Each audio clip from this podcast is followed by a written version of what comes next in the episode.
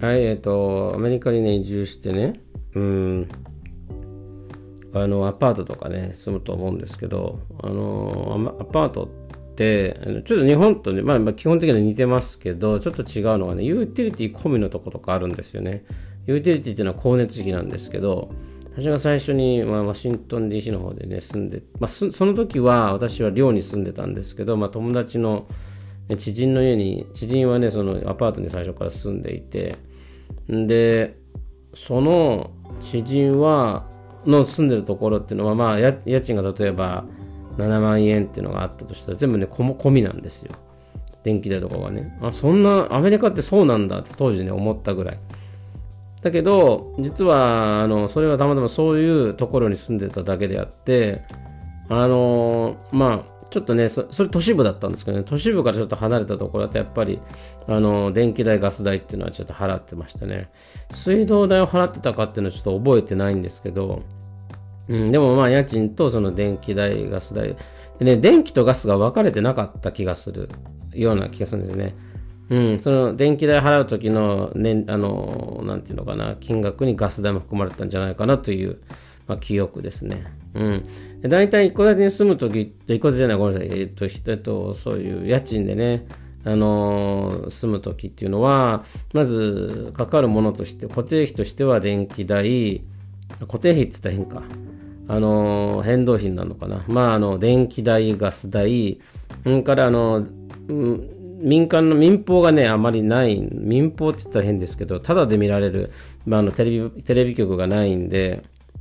皆さん、あの、大体ケーブルテレビ入るんですよ。そのケーブルテレビが、その電話と、それから Wi-Fi がセットになってる、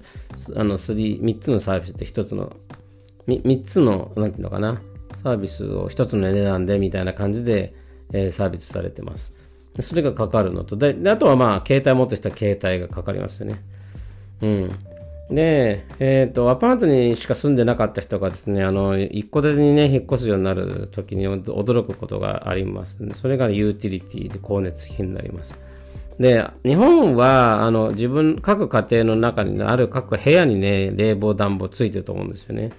で、アメリカっていうのは、えー、セントラルヒーティングといって、まあ、どの部屋にもね、あの、温風なり、その冷風が出るような穴が、通気口があって、で、温、と、なんていうのかな、そこの、うーん、部屋の温度が何度以下になったら、この暖房が入って、何度以上になると、これが自動的に消えるようになってるわけですよね。うん、そういう風になってます。で、あの、冬とかも、あ、だから、日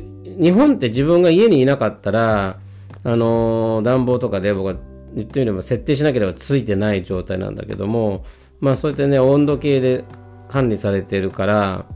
あのー、そういうね、電話、あ、電話じゃなんだっけ、あのー、自分がいない間でも、家の中の、まあ、ある一定の温度で保つためにね、ついたり消えたりするわけなんですよね。だから、あのー、もちろんその電気代がかかるわけですよね。うん。なので、で、あのコンドミニアムというかアパートとかに住んでると、えー、そこまでね、上がっていかない。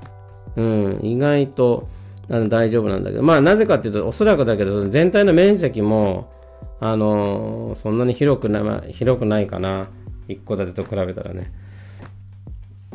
かわかんないけど、あのー、一戸建ての時っていうのは、あのー、大体、普通の家だと、一戸建てだと地下があって、あの、グランドフロアがあって2階があるっていうのが、まあ、オーソドックスな作りなんですけどね、とにかく部屋の数が多いし、ということで、あのー、あとはね、あの、2階は夏暑いんですよね。そうすると、その、え、クーラーがね、バーって出ますよね。ね、そういうので必要で、夜はね、冬はすごく寒くなるから、まあ、それでももちろん、あのー、暖房が入るわけですよね。まあ、そんな感じで、えっ、と、自動的にね、こう入るような設定にしとかなきゃいけないと。で、一度ね、やっぱ光熱費がね、月5万ぐらいになったんですね。一戸建てにいるとね。んで、まあもちろんですけどね、アパートに住んでる時っていうのはね、もうそんなにしないですよ。200ドルもしたかなって、2万 ,2 万もしたかなってぐらいちょっと覚えてないですけどね。うん。それで、あのー、5万っていうのがね、何ヶ月か続いた時に、ちょっと困ったなってことで、一度、えー、と、その温度計設定になってるんです温度計を、まあ、ゼロにし、ゼロっていうか一番ね、低くして、あの、冬の、冬にね、暖房がね、自動的に入んないようにしたんですよね。で、あの、電気の、あの、ヒーターをつけてたんですよ。で、そしたら、あの、水道管が凍結してしまって、割れてしまったんですよね。そういうことがね、2回あったんですよ、2回。うん。で、大家は、その、ショベルカーみたいなのでね、もう掘らないと、その、修理ができないから、うん、そういう風にやってね、あの、修理したわけなんだけど、うん、まあね、うちはね、それを払わない。うん、うちは借りてる側で、それはオーナーの責任になるんで、でオーナーがね、結構怒って、怒ってましたよね。あの、なんかね、法律があるのか、条例があるのかわからないんですけど、家のね、あの、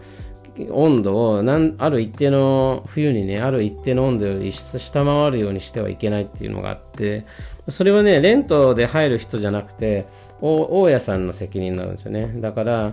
うんで電気ストーブ電気ファンヒーターみたいなやつをねつけててそれはイリーガルだとかねよく言われてねうんこう怒られましたよね、うん、だけどあの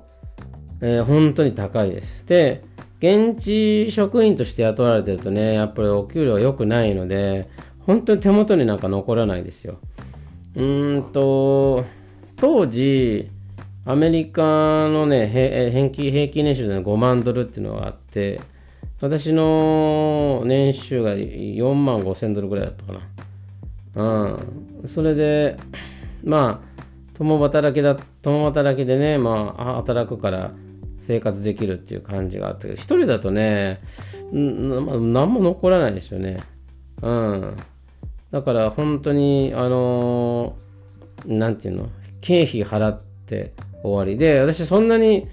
あの、食べ物とか外食にね、あのー、する人ではなかったから、あのー、なんていうのかな。そうやって使わなかったけども、それでもやっぱなくなりましたよね。あの次の給料までにはね。うん、だからそういう生活をちょっとしてたかなって言って。まあね、それがね、何年もずっと続いて、正直、うん、なんか嫌になってきたんですよね。うん、なんかあんまり先が見えないなとか思ってきて。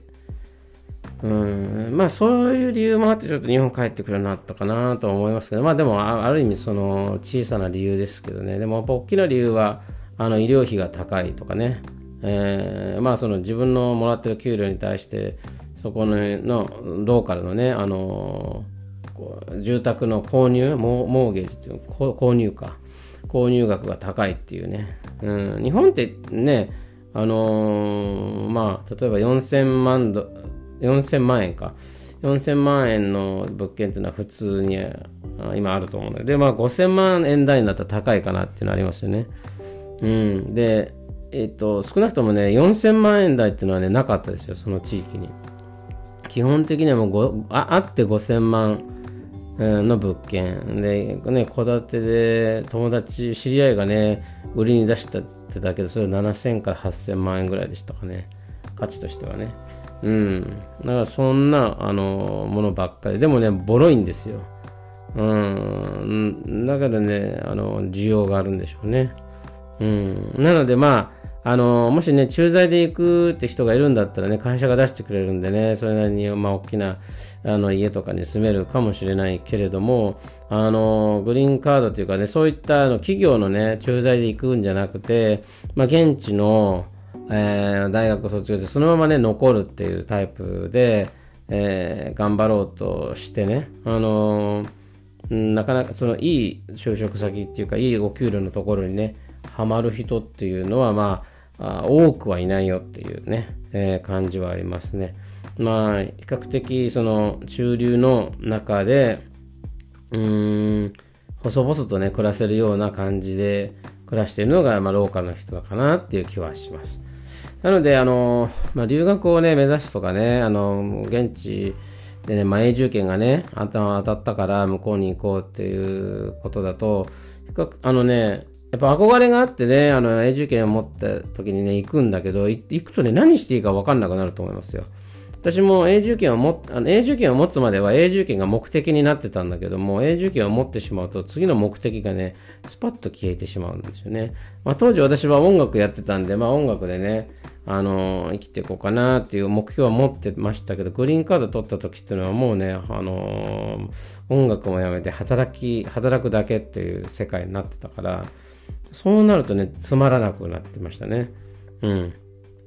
でも、趣味がね、ある人っていうのは続きますよ。何かではね。趣味があるって言ったら変だけど、一人でもいろんなこと、まあ、たまど、どこでも行っちゃう。一人でもどこでも行っちゃうとかね。あのー、次から次へ出歩くね、アイデアが生まれる人とかね。まあ、そういう何かこう、ひらめきとか趣味とか、まあ、そういうものがある人はね、あの、続くかなと思いますね。うん。まあ、そういう意味でね、ちょっと、まあ、ちょっと家の話しましたけどね、レントとか。うん。まあ、落とし穴は光熱費です。でね、あの、カリフォルニアの人に聞いたら、えっと、あそこはね、えー、夏は涼しく、冬はそれほど寒くないらしいんですよね。だから実質その冷暖房っていうのがいらなくて、窓を開けてれば十分っていう世界らしいんですよ。